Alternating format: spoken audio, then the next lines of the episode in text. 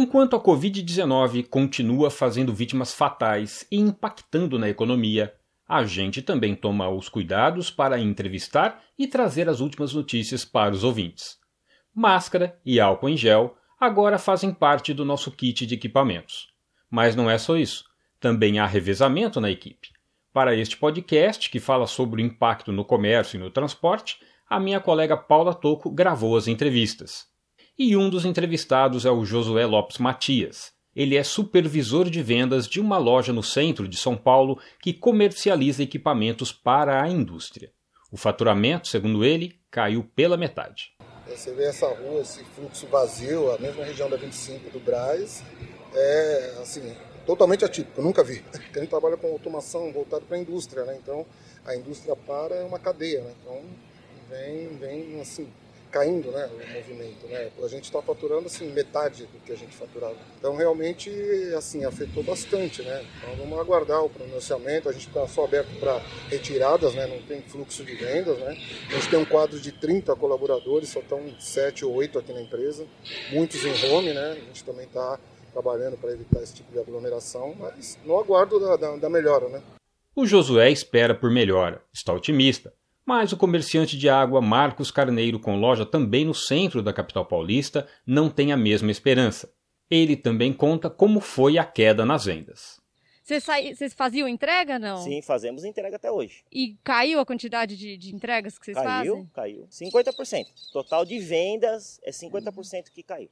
E você falou que o caminhão chegava três vezes na semana aqui para. Isso. E agora tá como é que tá? Bom, vem uma vez um pouco mais de carga, o máximo duas, o máximo, né, que a uhum. gente vem. Então diminuiu o número de carga também. Então, desde vir com, com bastante quantidade de galões de água, hoje se vem menos. Para o primeiro, estoque, dinheiro investido, parado.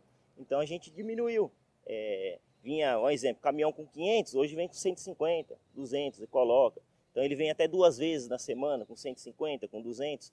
E antes não, antes vinha um volume de, vai, três vezes por semana, vinha, porque a gente trabalha com mais águas, né? Uhum. Não só uma marca.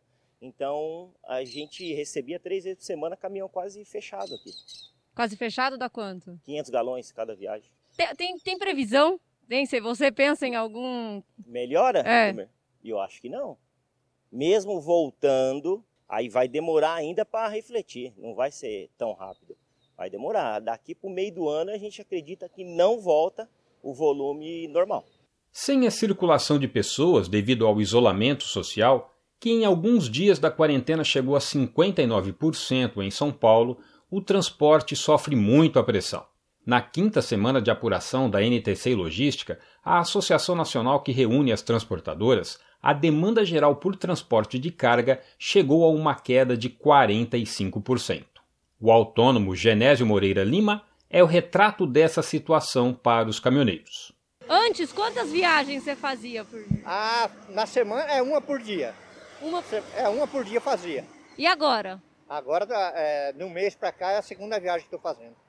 Ou seja, tá feio. Tá, tá feia a coisa. O caminhão tá pago, pelo menos. Graças a Deus. O pessoal que você para pra conversar, onde você vai descarregar, o que, que eles falam pra você? Ah, estão todos reclamando, né? Tá uhum. difícil, sabe o que vai acontecer, né? Todo mundo diminuiu as entregas, né? Ah, normal. E uma coisa puxa a outra, né? Vai uhum. parando tudo, né? E aí para o comércio, para o caminhão. Vai parando tudo, é. É isso. A gente segue trabalhando com o cuidado que todos devem tomar. E se você quer saber mais sobre o mundo do transporte, acesse o site trucão.com.br. Com o apoio da minha colega Paula Toco nas entrevistas, de São Paulo, Jaime Alves.